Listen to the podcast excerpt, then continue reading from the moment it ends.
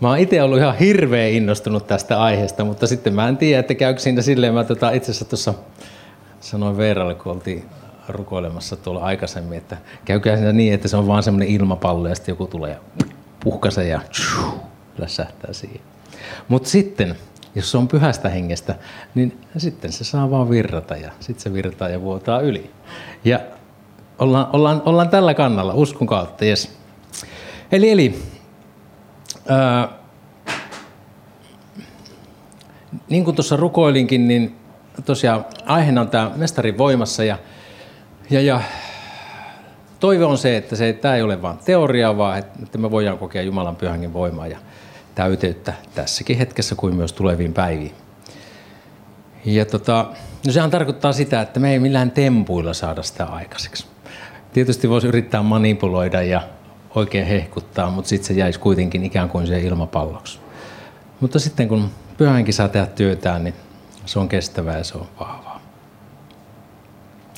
Nykyisin kun mä kerron evankeliumia, niin usein mä myös viittaan siinä yhteydessä uskossa kasvamiseen. Ja muistisääntönä mä käytän tätä vasenta kättä. Se on ihan syy, että se pitää olla nimenomaan vasen käsi, kun siellä on tuo rinkula. Ja tota, joulujuhlassakin mä taisin kertoa tästä. Mutta sitten nämä vasemman käden nämä viisi sormea, niin kukin osaltaan muistuttaa uskossa kasvamisen ja uskossa jaksamisen tärkeyttä, tärkeistä eri osa-alueista. Ja ensimmäinen, ensimmäisenä kädessä on peukalo. Ja sitten jos mä yllättäen joudunkin toimimaan ilman peukaloa, niin se, se toiminta on vähän hankalempaa. Kyllähän sitä tietysti tämmöisen jutun mä pystyn tekemään, mutta on asioita, jos pitää oikein voimakas ote ottaa, että sitten sit se on jo hankalampaa. Mutta joka tapauksessa peukalo on tosi tärkeä. Tämä voi tietysti vähän tämä analogia ontua tässä, mutta ei hirveästi. Peukalo on tärkeä. P niin kuin peukalo niin kuin pyhä henki. Ja tänään me, tänään me keskitytään tähän. On tärkeää, että me eletään pyhängen voimassa ja voimasta ja että me täytytään hänen voimallaan. Efesolaiskirjassa on, Efesolaiset sai tällaisen kehotuksen – älkää juopuko viinistä, sillä siitä tulee irstasmeno, vaan täyttykää hengellä, puhuen toisillenne psalmeen, kiitosvirsin ja hengellisin lauluin. Laulakaa ja soittakaa sydämestänne Herralle, kiittäen aina kaikesta Jumalaa ja Isää Herramme Jeesuksen Kristuksen nimessä. Vaikka tuo teksti on siis efesolaisille, se on täysin sovellettavissa meille tässä näin. Tuo tekstin kohta kehottaa, täyttykää pyhällä hengellä. Ja sitten tuossa on kerrottu myös niitä edesauttavia asioita, mitkä auttaa siinä. Siitä ei varmaan pidä tehdä kaavaa, eikä ole ainoa oikeaa tapaa, mutta se on hyvä sovellus. Psalmin, laulun tai psalmien sanoilla rohkaistaan, laulataan kiitosvirsiä, hengellisiä lauluja. Ja sitten sydämestä lauletaan ja soitetaan isälle – Jumalalle Jeesuksen nimessä. Se on hänen mielensä mukaista. Äsken kun me tuossa ylistettiin, se oli Jumalan mielen mukaista. Mitä on muuten sydämestään soittaminen ja laulaminen? Mitä, mitä on sydämestään soittaminen ja laulaminen? Voiko sitä niin laulaa ilman, että ei ole sydän mukana siinä? Eikö voikin? Voi laulaa, voi. No kyllä työ tiedätte, mitä on sydämestään soittaminen ja laulaminen. En mä osaa edes selittää sitä kuitenkin, ainakin mä itse ajattelen, että se on sitä, että mä oon siinä ihan, niin kuin, ihan täysin rinno, ei muuta kuin kaikki peliin. Mä en ole kova tota jääkiekon seuraaja, enkä tota ole semmoinen hir- hirveä hurraaja ehkä niiden tiimoilta, mutta tota, vähän, semmoista samanlaista otetta siinä voisi olla, että jos joku innostuu ikään kuin lät- lätkämatsissa huutamaan, nyt saa huutaa, niin sitten yhtä lailla Herralle voi olla ihan täydestä sydämestä. Eli jos pidät Herralle laulamista vähän turhan päiväisenä, niin silloin asenteessa on korjaamisen varaa se kannattaa ehdottomasti se korjata. Jeesus sanoi ennen poistumistaan maan päältä seuraavaa. Mutta minä sanon teille totuuden. Teille on hyväksi, että minä menen pois. Ellen mene pois, ei puolustaja tule teidän luoksenne, mutta mentyäni pois minä lähetän hänet luoksenne. Eli pyhä henki on meidän puolustaja. Hän on kaikkialla läsnä oleva, oleva, toisin kuin Jeesus, kun hän oli täällä maan päällä. Hän oli vain yhdessä paikkaa yhdellä kertaa. Pyhänkin on Jumala, Ja hän kirkastaa, hän avaa meidän ymmärryksen käsittämään Jumalan suunnitelmaa meidän itseä, meitä itteemme kohtaan. Kun hän tulee, hän osoittaa maailmalle todeksi synnin, vanhurskauden ja tuomion.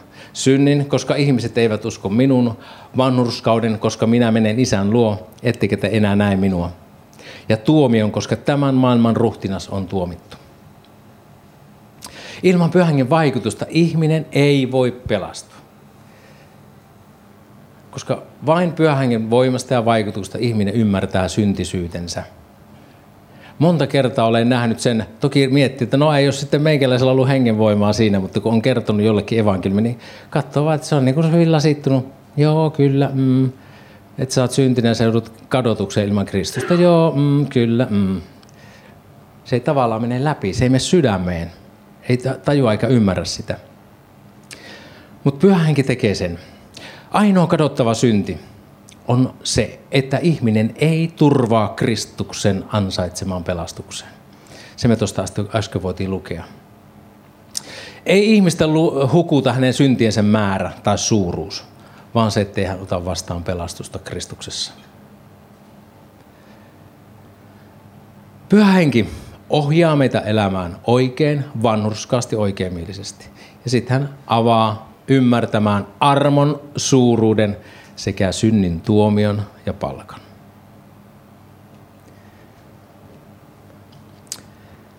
No sitten tähän liittyen, tai mä usein kuullut sanottava, että Jumalan palveluksessa Jumala palvelee ihmistä. Viikko sitten sunnuntaina, kun me oltiin täällä telakalla, oltiin yhdessä juttelemassa ja rukoilemassa tai itse asiassa Sirkka oli etänä, mutta meitä oli kaksi täällä ja yksi siellä. Ja niin, niin, niin totuus siitä, että Jumala palvelee jopa minua, niin se iski niin kuin tajuntaan syvälle. Olihan mä ikään kuin sen kuullut monta kertaa, tai olen kuullut. Mutta sitten se meni niin kuin läpi. Rukouksen aikana mulle tuli semmoinen kuva ja ajatus siitä, kuinka Jeesus polvistuu palvelemaan minua. Se tuntui musta aluksi suorastaan pahalta. Joku mussa potki sitä vastaan. Ajatus siitä, että Jeesus on muu eissä polvilla. Se on niin tosi häkellyttävää. Eihän mä niin millään lailla. Mulla on syvä arvottomuuden tunne siitä – tai vai onko se valepukusta ylpeyttä, en mä osaa sanoa sitä. Mutta en mä ole siihen millään lailla arvollinen. Ja sinä mä olen ihan oikeassa. En mä olekaan. Etkä ole sinäkään. Mutta kun kyse ei ole minun ansiostani, vaan hänen ansiostaan. Hän on ansainnut sen, että mä voin saada osakseni Jumalan rakkauden. Tosiasia on se, että meillä on kolmi yhteinen Jumala, isä, poika, pyhä henki. Ja Jumala haluaa palvella minua ja sinua. Hän haluaa palvella sua ja mua varustaen, vahvistaen, virvoittaen, parantaen, monilla eri tavoilla. Ihan vain niin kuin hän vaan ihmisen luojana tietää, miten hän voi meitä ja haluaa palvella. Ja hän tekee sen, koska hän rakastaa minua ja sinua. Hän rakastaa omaa kuvaansa, hän rakastaa luomaansa ihmistä. Hän on laittanut henkensä meihin asumaan. Käykö helposti niin? Mä oikeastaan luotan niin itseni kautta näitä ajatuksia. Käykö helposti niin, että mä estän Jumalaa palvelemasta itseäni sen tähden, että mä tunnen itseni arvottomaksi – hänen ja ihmisten edessä. Kuinka tuttu sulle on seuraava ajatusmalli? Kyllä, Jumala toimii vielä tänäkin päivänä. Hän täyttää ihmisiä pyhällä hengellä ja hän antaa armolahjoja. Hän myös parantaa sairaita ja hän vastaa rukouksiin. Eikö voikin sanoa aamenen näihin? Kyllä, ehdottomasti. Mutta eihän sitä mulle tee. Toisille kyllä, mutta ei mulle. Siis mulla on tämmöinen tuttu ajatus. Ja niin valheellinen ja väärä kuin se onkin, niin siinä on jotain katkeran suloista. Siinä on jotain niin suloista ollut, että mä en edes halua luopua siitä. Ja kuitenkin siinä katkeran suloisuudessaan niin se on saatanan valhe. Valhe, josta tulee tehdä parannus, kääntyä pois. Valhe, josta mä saan irrottautua. Josta mä saan, me saadaan ja tulee irrottautua. Se on ihan turhaa. Luetaan Jeesuksen viimeistä hetkistä opetuslasten kanssa ja siitä, miten halukas hän oli palvelemaan opetuslapsia. Ajatellaan muuten vielä sitäkin, että kun Jeesus tiesi ihan tasan tarkalleen, millaisia nuo miehet oli. Evankeliumit puhuu paljon Pietarista. Ja me jo vähän niin kuin tiedetään, että ei se ollut ihan, ihan semmoinen ihan yksinkertainen kaveri. Tai siis ei ollut semmoinen helppo kaveri, sanotaan näin. Jaakobista ja Johanneksesta sanotaan, että ne oli Ukkosen Jylinän poikia. Voi arvata, että sieltä löytyi niin kuin tulta ja tappuraa. Ja Tuomakselta kyllä oli niin epäuskoa, joka ihan muillekin asti. Ja sitten mä luulen, että yhdellä jos toisella oli vähän semmoinen vallahimoisiakin ajatuksia, kun ne aina keskusteli siitä, että kuka on korkein tässä porukassa. Jeesus tiesi heidän luonteensa, oikkunsa, särmänsä, ties minkälaisia ne on. Ja siitä huolimatta hän rakasti heitä loppuun asti. Ja luetaan, miten hän osoitti sitä rakkautta. Johannes 13 ja sieltä lähtee. Eli pääsiäisjuhla oli tulossa ja Jeesus tiesi, että hänen aikansa oli siirtyä pois tästä maailmasta isän luokse. Ja hän loppuun asti, hän rakasti omia ja hän päätti osoittaa rakkautta heitä kohtaan. He oli aterialla ja paholainen oli pannut jo sitten Iskariotin sydämeen, Juudas Iskariotin sydämeen mieleen ajatuksen tästä kavaltamisesta. Ja sitten Jeesus tiesi, että isä oli antanut kaiken hänen käsiinsä ja että hän oli lähtenyt Jumalan luota ja oli palaava Jumalan luokse. Niin hän nousi aterialta, riisui viittansa, otti pellavan liinan ja sitoi sen vyötäisilleen. Sitten hän kaatoi vettä pesuasteen ja alkoi pestä opetuslastensa jalkoja ja kuivata niitä pellavan liinalla, joka oli hänen vyötäisillään. Kun hän tuli Simon Pietarin kohdalle, tämä sanoi, Herra, sinäkö peset minun jalkani? Jeesus vastasi, mitä minä teen, sitä sinä et nyt käsitä, mutta myöhemmin sinä sen ymmärrät. Pietari sanoi hänelle, sinä et ikinä saa pestä minun jalkojani. Ja jos vastasi, ellen minä pese sinua, ei sinulla ole osuutta minun kanssani. Simon Pietari sanoi, Herra, älä pese vain jalkojani, vaan pese myös kädet ja pää. Jeesus vastasi, sen joka on kylpenyt ei tarvitse pestä muuta kuin jalat ja niin hän on kokonaan puhdas. Te olette puhtaita, ette kuitenkaan kaikki. Hän tiesi kavaltajansa, sen tähden hän sanoi, etteivät he kaikki olleet puhtaita. Eli Jeesus tiesi pääsiäis aterilla, että hän kohta siirtyy pois isän luokse, että hänellä on kaikki valta taivaassa ja maan päällä. Hänellä oli siis kaikki valta. Hänellä oli suuri auktoriteetti, mitä maapallolla oli. Ja mitä hän tekee siinä tilanteessa? Hän ottaa sen orjan tehtävän, mikä yleensä annettiin orjalle. Jalkoja pietti yleisesti saastaisina, kehon jäseninä, ruumiin jäseninä. Edelleenkin on kulttuureita, joissa jalkoja pidetään vähän arvoisina. Meille tämä ei ole niin luonnostaan ehkä semmoinen veretseisauttava teko, kun sinne on täytynyt olla opetuslapsille. Yleensä siis annettiin orjan tehtäväksi. Jaloissa oli avonaiset kengät, tiet pölyisiä ja siellä oli kaikenlaista tavaraa sillä tiellä sitten. Se ei ollut niin kuin nämä meidän asfalttitiet täällä. Ja sitten maailmankaikkeiden Herra, Jumala, nöyrtyy inhimillisestä näkökulmasta halvimpaan tehtävään. Siis hän, jolla on kaikki valta ja voima, hän osoittaa rakkautta loppuun asti.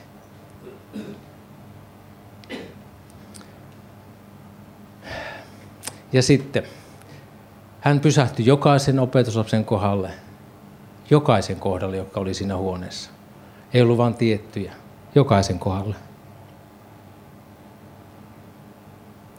Mä uskon, että Jumala tänäänkin, kun me ollaan tässä, Jumalan palveluksessa.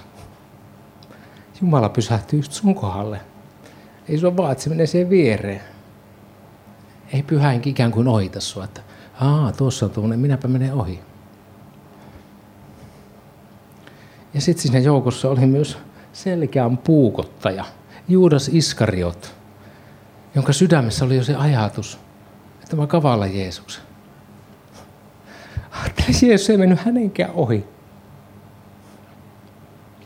Vaikka hänellä oli tietoinen synti ja kapina jo sydämessä, hänenkään ohi Jeesus ei käynyt.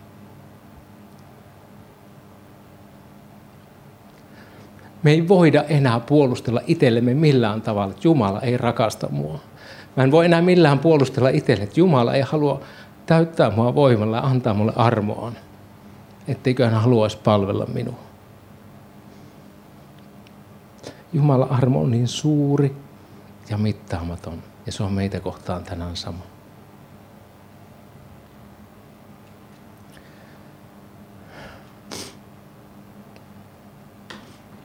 Eli kyllä, Jumala haluaa palvella meitä. Hän haluaa osoittaa meille rakkauttaa ja hän haluaa antaa meille pyhän hengen voiman, että me voidaan tosissaan vaeltaa mestarin voimassa. Ei ainoastaan olla ikään kuin opetuslapsia ja suorittaa ja tehdä asioita, vaan että me voidaan palvella hänen voimassaan. Meidän ei tarvitse palvella Jumalaa vereslihalla niskat ja niskat tai olkapäät vereslihalla ikään kuin siinä omassa voimassa. Ja hän haluaa antaa meille armolahjojaan ja armolahjansa jokaiselle meistä. Nyt mä pyydän, että laita käsi omalle sydämellesi.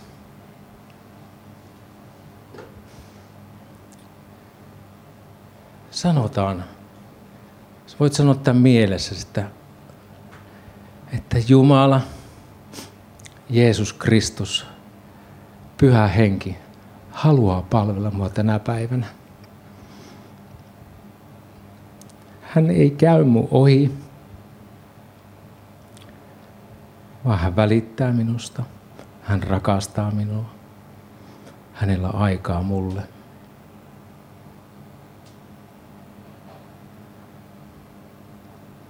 Kiitos Pyhä Henki, että sä haluat täyttää meidät voimallas, armollas, rakkaudellas, isän läsnäololla ja tunnolla, Herra.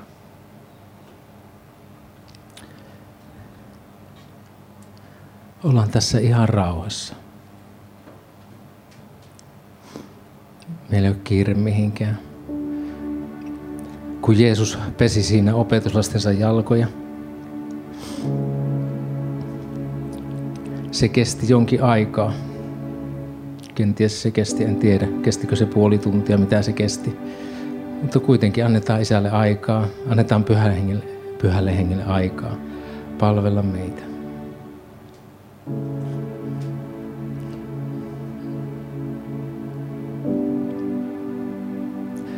Kiitos armohenki. Kiitos rakkauden henki. Kiitos totuuden henki. Kiitos, että sä haluat kohdata meitä. Kiitos, että sä et lähetä meitä tyhjin käsin pois tänään. Ei niin, että me ollaan tultu tänne ikään kuin vaan omalta osaltamme palvelemaan sinua, ylistämään sinua. Kiitos niin, että me saadaan niin tehdä. Pyydän Herra, täytä meidät armollasi täytä meitä sun rakkaudellasi, Herra, niin, että kun me lähdetään täältä, me tiedetään, että sä oot koskettanut meitä. Sä oot virvottanut meitä niin, että meidän tarvitse lähteä arja haasteisiin omassa voimassa. Niin, että meidän ei tarvitse kohdata tulevaisuutta tai tulevia päiviä omassa voimassa. Ikään kuin suorittaa elämää sulle, Herra. Vaan, että sä täytät ylenpalttisesti, Herra. Kesha partera della marcuascente per cuore le fericassa parcuascente. Na cresci di li parcuasce delle fercodele marla fuodele. Amor kesha parduadelle marla fuodele. Kiitos Herra, että sinä olet tie ja totuus ja elämä. me saadaan käydä isän tykö sun kauttasi. Kiitos sun veressä on tänään puhdistava voima, Herra. Kiitos, sä oot luvannut armo henkesi. Armosi, Herra, meihin. Vuodata, Herra, sun henkesi, Herra. Vuodata, Herra, meidän sydämiin, Herra, sun henkeesi, sun voimasi. Herra, pyydetään, että se kanava, Herra, jos se on ollut tukossa pitkäänkin, Herra, pyydetään sitä, että se saa aueta, Herra. Ja että meidän malli ja meidän sisin saa vuotaa yli. Että se ei jää vajaaksi, Herra. Saa vuotaa yli. Partorelle marufodelle. Kiitos Jeesus.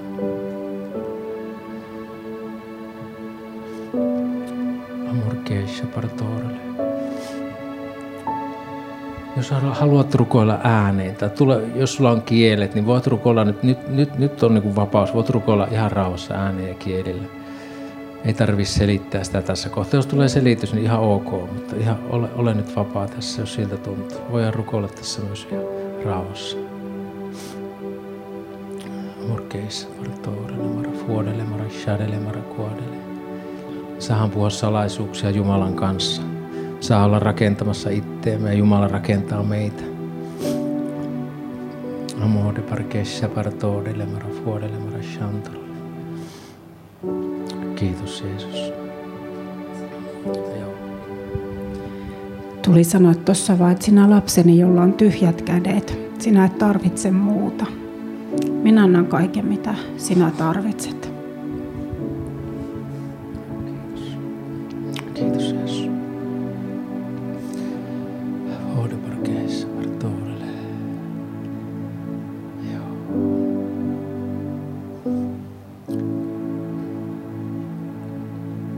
Kiitos. Herra, että sä olet tässä Herra, meidän jokaisen kohdalla Herra. Kiitos, että me ei tarvii ajatella, että naapurille ehkä, mutta ei mulle. Kiitos Herra siitä, että sä tulit minua ja meitä varten, minua varten.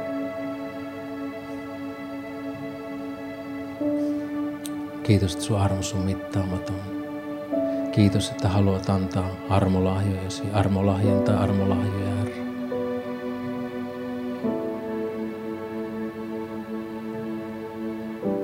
Kiitos, että haluat täyttää ilolla ja täytät ilolla. Kiitos, että täytät rauhalla, Herra. Ja sitä me tarvitaan.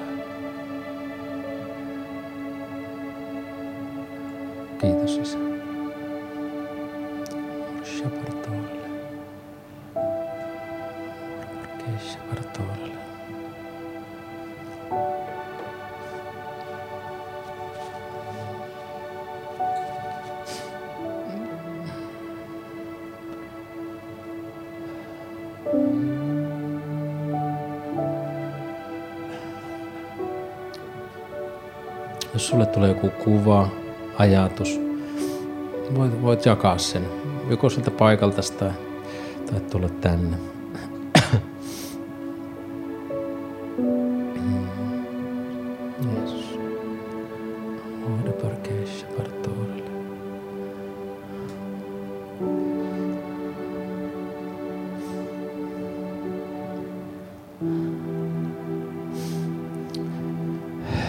oikeastaan voisin tässä kohtaa jakaa sellaisen, sellaisen asian, joka eilen, eilen tuli rukouksessa sydämelle. Sellainen armo, armo, yksi pisara. Se oli armon pisara.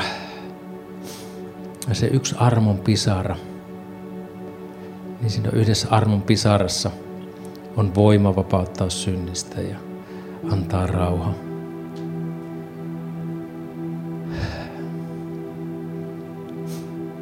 Ja sitten Jumala haluaa vuodattaa, antaa henkeään, antaa sitä armoaan yhtä paljon kuin Niagaran putouksessa on vettä. Ikään kuin peittää niin ylenpalttisesti. Hänellä on niin ylenpalttisesti sitä armoa. Se yksi pieni pisara, se on itsessään jo äärettömän arvokas. Paljon arvokkaampi kuin mikään tämän maailman aarre koska sillä on valta ja voima vapauttaa meitä synnistä.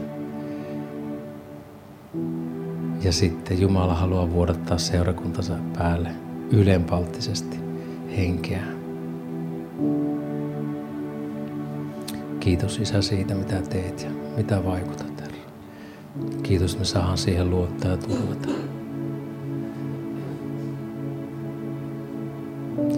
Saanko sanoa yhden jutun? Kun sä aloit puhua tuosta pisarasta, niin mm. Tuli sellainen kuva, niin kuin se kir- pieni kirjan kallisuna ja pisara, niin kuin kultainen pisara, pieni pisara, tipahti veteen. Ja niin kuin tuntui, että no, se nyt on vain yksi pisara. Mutta kun se ei ole vain se, vaan siitä lähtee ne pikkulaineet, kerrannaisvaikutukset ja vielä moneen suuntaan. Niin jotenkin se, että älä väheksy pienten alkojen päivää. Niin kuin, ettei tapa sillä ajatuksella, että no se on vain yksi pisara, ei se ole mitään. Mm. Vaan jos se on se yksi pisara, niin sitten se on se meidän vastuu ja antaa sen tipahtaa, koska siitä vielä moneen suuntaankin tulee niitä aaltoja laineita. Ja se on sitten Jumalan juttu ja hän tekee. Ei pidä väheksyä yhtä pisaraa, koska siitä tulee moneen suuntaan vaikutusta. Yes. Joo, kiitos. Joo. Joo, hei jatketaan tästä nyt sitten. Saat nyt Tarja lopettaa. Ja... Vai tuliko hei jollekin jotain, mikä haluaisit jakaa tässä yhteiseksi? Eli Jumala haluaa palvella meitä raamatun sanan kautta, läsnäolollaan. Hän haluaa palvella meitä armolahjoillaan. Hän haluaa palvella meitä pyhänkin voiman kautta. Hän haluaa kohdata meitä ja hän haluaa varustaa meitä. Hän ei lähetä meitä tyhjin käsin pois. Silloin kun me tullaan hänen luokseen, kun me viivytään hänen luonaan. Niinpä minäkin sanon teille, anokaa, niin teille annetaan, etsikää niin te löydätte, kolkuttakaa niin teille avataan. Sillä jokainen anova saa ja etsivä löytää ja kolkuttavalle avataan.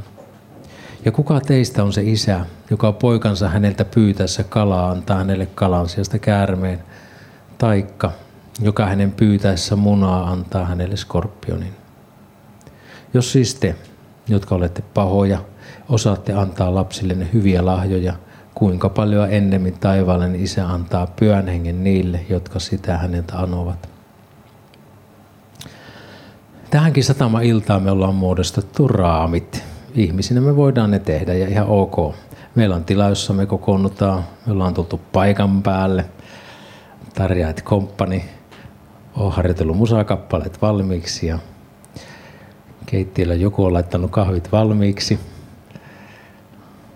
Markku on nostanut tuolit hienosti paikalleen. Veera juontaa, Janne miksaa ja Tomi on siellä koneella. Kaisa palvelee rukouksessa. Mä oon valmistellut tätä puhetta. Kaikki me tämähän me voidaan tehdä ilman pyöhengen täyteettä ja johtoa. Ja se ylipäätään se on tietysti Jumalan armo, että me voidaan olla täällä paikan päällä. Se, että ylipäätään me ollaan tässä, niin se on jo suurta Jumalan armoa ja lahja. Jotta meidän työ ja kokoontuminen, jotta se voi kantaa pysyvää hedelmää, niin me tarvitaan se jatkuvasti ja riippuvuutta pyhän eläväksi tekevästä voimasta ja vaikutuksesta. Pyhänkin asuu meidän kokouskäytännöissä. Hän ei asu tässä rakennuksessa tai tässä huoneistossa, vaan hän asuu meissä, jotka ollaan Kristuksen omia lunastettuja. Sussa ja mussa. Vai ettekö tiedä, että teidän ruumiin on pyhän hengen temppeli hänen, joka asuu teissä ja jonka olette saaneet Jumalalta. Te ette ole itsenne omat. Teidät on kallilla hinnalla ostettu. Kirkastakaa siis Jumala ruumiissanne. Hän haluaa käyttää meitä. Hän haluaa elää enenevässä määrin meidän kauttamme. Ja mehän ei eletä vain tätä aikaa varten, vaan nimenomaan ikuisuutta varten. Tämä aika meni tossa ikuisuuteen verrattuna, tai itse asiassa oli vielä lyhyempi aika.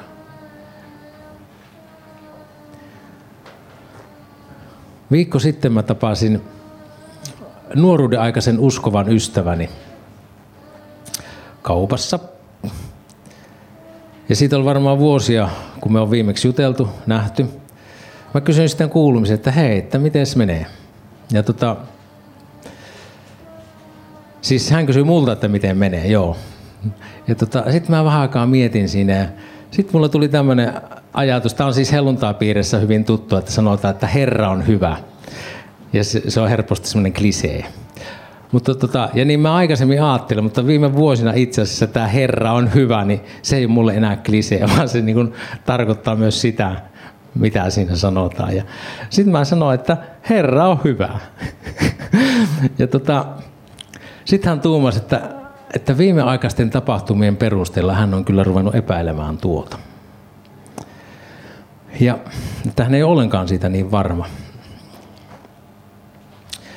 Eli luonnollisen ihmisillä on enemmän kuin normaalia epäillä järkyttävien tapahtumien keskellä Jumalan hyvyyttä. Me käytiin itse asiassa sitten kohtuullisen pitkäkin keskustelu siinä ja se oli semmoinen, mä sanoisin, että se oli tosi rakentava, vaikka mä, mä sanon aika suoraankin asioita, mutta mä koen, että ne tuli rakkaudessa ja tuli sanottua sekin, että tuo on ihan saatanan vale. mutta me, meillä on sen verran hyvä suhde, että se kesti kyllä sen sanoa ihan täysin. Mutta varsinkin jos me katsotaan tätä elämää vain tästä ajallista perspektiivistä, niin silloin meidän on vaikea nähdä Jumalan hyvyyttä tilanteissa. Nyt tämä Ukrainan sota itsessään, se ei varmasti ole Jumalan tahto. Se on synnin seurausta. Mutta kuitenkin se sota, se on hänen sallimuksensa. Hän on sen sallinut. Jumala on lopullinen valta ja hänellä on kaikki hallinnassa. Ja varmasti meidän tulee tehdä voitavamme, että me voitaisiin auttaa sodan jalkoihin jääneitä tai miten me voitaisiin vaikuttaa siihen, että ihmisten hätä helpottuisi. Vähintään meidän tulee rukoilla Ukrainan puolesta, ihmisten puolesta. Siellä olevien seurakuntien ja Kristuksen ruumiin puolesta, että se pystyy täyttämään sen tehtävän, mikä sille on annettu. Rukoillaan myös sitä, että seurakunta voisi konkreettisesti auttaa ihmisiä siellä, olla tuomassa lohdutusta ja turvaa Kristuksessa Jeesuksessa. Mutta olen varma siitä, ja toki niitä viestejä on sieltä kuulunutkin, että sodan tuon kauheuden keskelläkin Jumala toimii. Ja varmasti nuo karmeat olosuhteet myös, myös muokkaa ihmisten sydämiä toisilla ne muokkaa vastaanottavaiseksi evankeliumilla, toisilla ne sitten karkottaa Jumalasta. Mutta ikuisuusnäkökulmasta katsottuna on parempi, että ihmisen sielu pelastuu kauheudenkin keskellä, kuin että hän elää elämänsä yltäkylläisyydessä ja sitten lopulta kadottaa sielunsa. Sillä mitä se hyödyttää ihmistä, vaikka hän voittaisi omaksensa koko maailman, mutta saisi vahingon sielullensa. Mä kuuntelin viime viikolla ja se on edelleen itse asiassa se sähköposti, minkä Jarmo ja Pirjo laittoi, niin siellä oli linkki tuolle YouTubeen OMN-sivustolle. Siinä on semmoinen kuin Kujalla erikoisjakso ja siinä haastatellaan Ventsekkiä ja hän kertoo Ukrainan tilanteesta. Hän on OM, OM Ukrainan työnjohtaja siellä. Ja hän mielenkiintoisella tavalla kertoo siitä, että kuinka Jumala on jo edeltä valmistanut seurakuntaansa niihin vaiheisiin, mitkä siellä nyt on menossa. Oikeastaan erityisesti hän kertoo omalta kohdaltaan siitä, että kun 2014 Krimin valloitus tapahtui, niin kuinka hän joutui kovankin prosessiin siinä. Mutta joka tapauksessa – siellä on esimerkiksi tämmöinen järjestö, missä, mikä on sotilaspastoreita ja ne toimii rintamilla, tai siellä itärintamalla, missä on ollut siis sota jo vuodesta 2014. Siellä niihin äärettömän hankalia ja vaikeisiin olosuhteisiin, sinne on perustettu seurakuntia. Ja siellä on ihmisiä tullut, uskoa ja tulee uskoa. Ja nyt sitten tavallaan niin, niin sitä konseptia kuin muita asioita tavallaan, niin niitä voidaan nyt hyödyntää myös koko maahan tässä, tässä tilanteessa.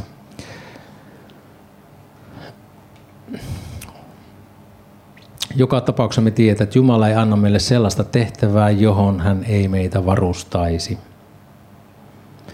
Me ei voi tietää, mitä tulevaisuus tuo tullessaan, mutta se me tiedetään, että tulevaa me voidaan käydä mestarivoimassa.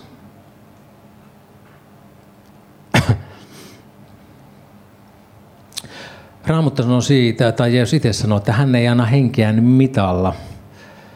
Meidän ei tarvitse tyytyä vaan siihen, että meidän astiassa olisi vain vähän Jumalan hengen läsnäoloa ja voimaa. Jumala on mulle itselle henkilökohtaisesti tavallaan koen, että on puhunut siitä, että sun ei tarvi Arto tyytyä vähän. Tarkoitan tällä vähällä sitä, en tarkoita sitä, että pitää olla määrällisesti jotain asioita paljon ympärillä, vaan enemmänkin vähän siinä Jumalan läsnäolossa ja hänen vaikutuksessaan. Ei tarvitse tyytyä vähän. Miksi? Tulee mieleen se tuhlaajapojan kertomus, kun vanhempi veli nurisee isälle, että kun sä et ole sitä vohlaakaan antanut, sitä lammasta, että me olisi voitu yhdessä kavereiden kanssa vähän pilettää tai juhlia. Ei, ei sen verta. Ja sitten isä sanoi, että hei, että se mikä on minun, se on sinun. Ollaanko me isän talossa silleen, että no, ikään kuin köyhänä, jos vaihtoehto on se, että me voidaan myös elää täyteydessä ja täyteydestä käsin. Niin, että vuotaa yli. Mulla oli sellainen ajatus, että mä tuon tähän tota vesilasiin ja sitten kannu ja kaadan siitä sitten vettä siitä kannusta siihen vesilasuun niin, että se, niinku, se menee yli, yli, yli, yli. Silloin kun siitä vesilasista menee yli, niin se menee yli. Se vesilasi ei tarvitse ponnistella siitä, se vaan menee, se vuotaa yli ja siitä niin kuin riittää, siitä vaan riittää. Hmm, koska meillä on rikas isä, hän on rikas antaja. Ei jää siihen tuulla ja pojan mielenlaatuun. Eli nyt kun me eletään erityisen ehkä epävarmaa aikaa, me ei tiedetä mitä tulevaisuus tuo tullessaan. Rauha ajaa yhteiskunnan ja hyvinvoinnin, tämän yhteiskunnan tarjoama turva, niin se, sitä ravistellaan nyt meidän kohdalla. Sitä on jo ravisteltu. Sitä tullaan varmaan ravistelemaan. Eikä se välttämättä ole huono asia. Nimittäin, jos meidän turvamme on väärissä asioissa, niin se ei tule kestään tässä ajassa ja vielä vähemmän sit ikuisuudessa.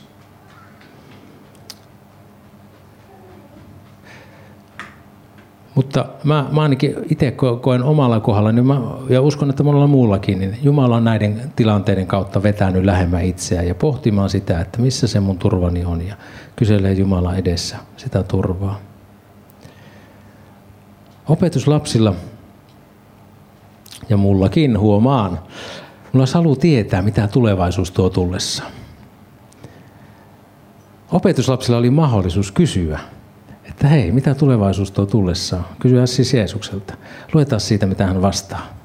Silloin ne, jotka olivat koolla, kysyivät Jeesukselta, Herra, tänä aikana, kun sinä palautat ennalleen Israelin valtakunnan. Hän sanoi heille, ei teidän asian ole tietää aikoja eikä hetkiä, jotka isä oman valtansa nojalla on asettanut.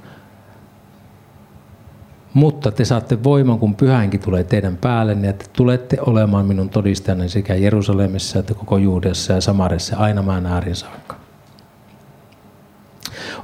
Ajatteli, että nyt on loppu käsillä ja Jumalan valtakunta tulee ihan saman tien ja Israel ennallistetaan.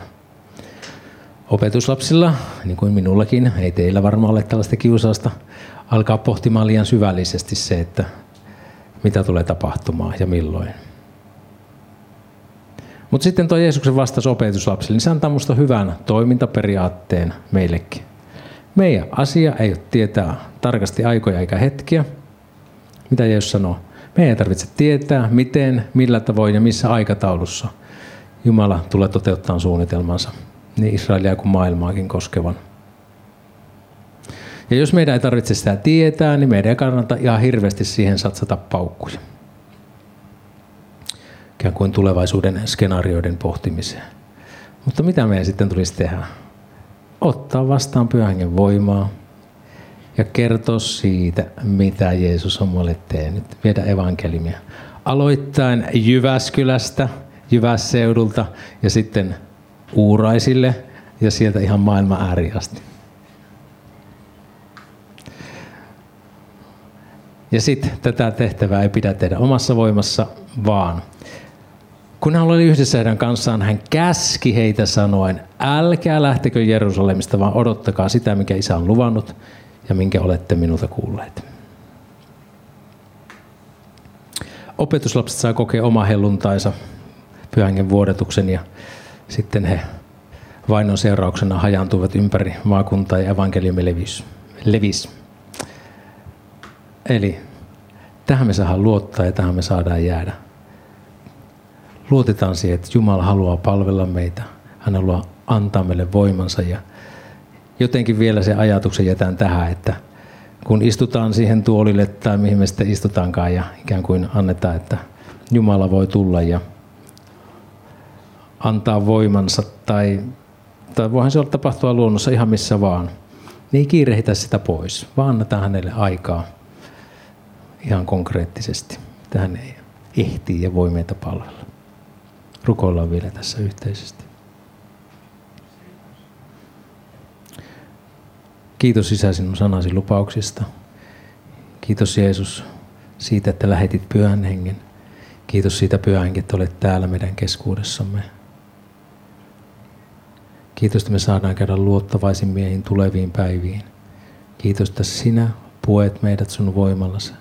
Ja pyydän sitä, että me omasta elämästämme voidaan raivata aikaa sinulle, Herra, niin että meidän aikamme ei täyty epäolennaisilla asioilla niin, että sinä jäät niin sanotusti lapsipuolen asemaa, vaan että sä saat enemmän ja enemmän vallata meitä ja meidän sisintämme. Ja kiitos, että se on parasta, mitä me voidaan kokea. Kiitos on parasta, mitä meille voi tapahtua. Kiitos, että jäät siunaa Isä meitä jokaista Jeesuksen nimessä. Amen.